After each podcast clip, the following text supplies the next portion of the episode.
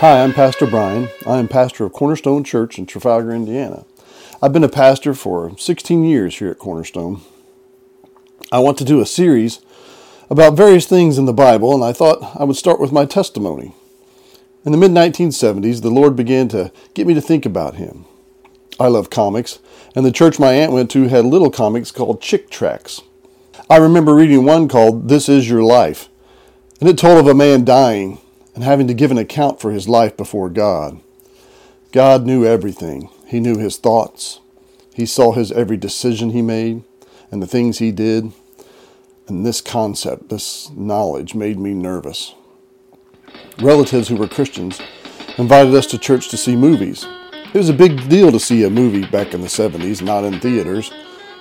We had no VHS or DVD or a cloud to stream from. There was no Netflix. So we went. These made a big impact on me. One was called A Burning Hell. It showed me where I would spend eternity if I continued as I was, living my life, not considering God at all, and that I could die at any moment. The other that made a great impact on me was a, called A Thief in the Night. It showed me that I had to make a decision. I couldn't put off becoming a Christian. I couldn't put it on the back burner. I could die at any time. Burning Hell showed me that. But A Thief in the Night told me uh, that something else could happen. It told the story of a girl who didn't want to, to decide for Christ, but wanted to live her life and have fun. But her husband did want to decide, and he repented of his sins and trusted Christ as his Savior. Then, that night, after he made this decision, the rapture happened. Her husband disappeared, and she was plunged into the tribulation. The authorities wanted her to pledge allegiance to the beast and to take his mark. She was confused and ran and was terrified, and so was I. I had heard the pastor give an invitation before. I knew what he was asking. And one week I told my parents I was going forward. As soon as the altar call started, I walked to the front of the church. A man, a Sunday school teacher I had, uh, walked me down the Romans road. But the only verse I remember was Romans 10:13. For whosoever shall call upon the name of the Lord shall be saved. And he said, Brian, if you put your name in there, that whosoever is a blank. And he had it underlined in his Bible like I do now. And he said, read that again with your name in the blank. So I read it out loud. For if Brian should call upon the name of the Lord, he shall be saved. It was the very first Bible verse I understood, and it was all I needed to know that I could call out for Jesus Christ to save me. So I called and repented and asked Jesus Christ as my Savior that day.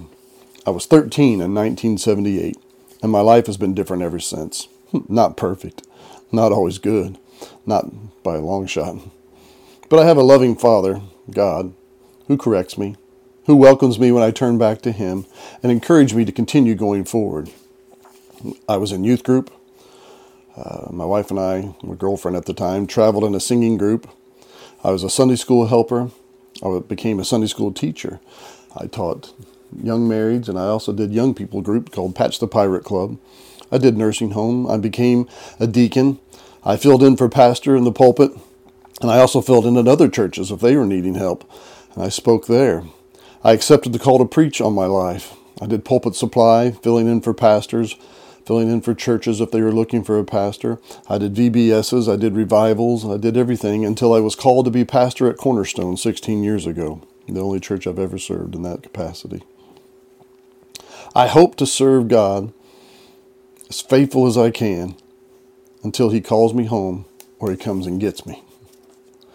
This is why I wanted to tell you all that. The rapture scared me. Hell terrified me.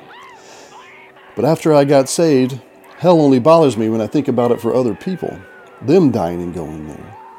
I went from fearing the rapture to longing for it because now I wasn't going to be left behind, but I was going to be taken home. The end times fascinate me.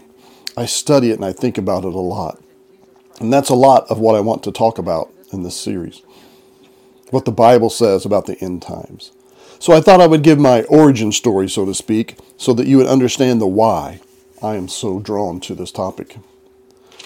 If you haven't decided to trust Christ as Savior, I don't have a movie to show you and to convict you of your lost state, to scare you and let you know you can die at any moment or the rapture could happen and you'd be plunged into the tribulation.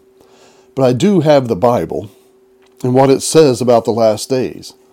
And the scariest thing I have is what is happening in the world around us right now. Those are the things I want to look at. Not just the wars and rumors of war and the earthquake in divers places, as many people know from Matthew 24. I want to look at some obscure things, at least first, that the Bible says would be happening and is happening today. I want you to see that it is later than you think.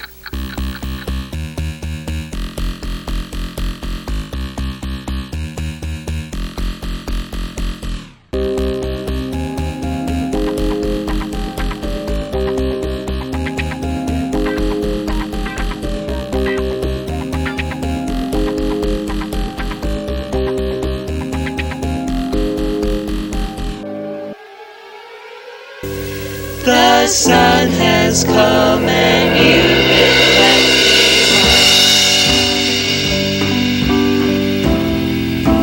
You've been left behind. You've been left behind. You've been left behind.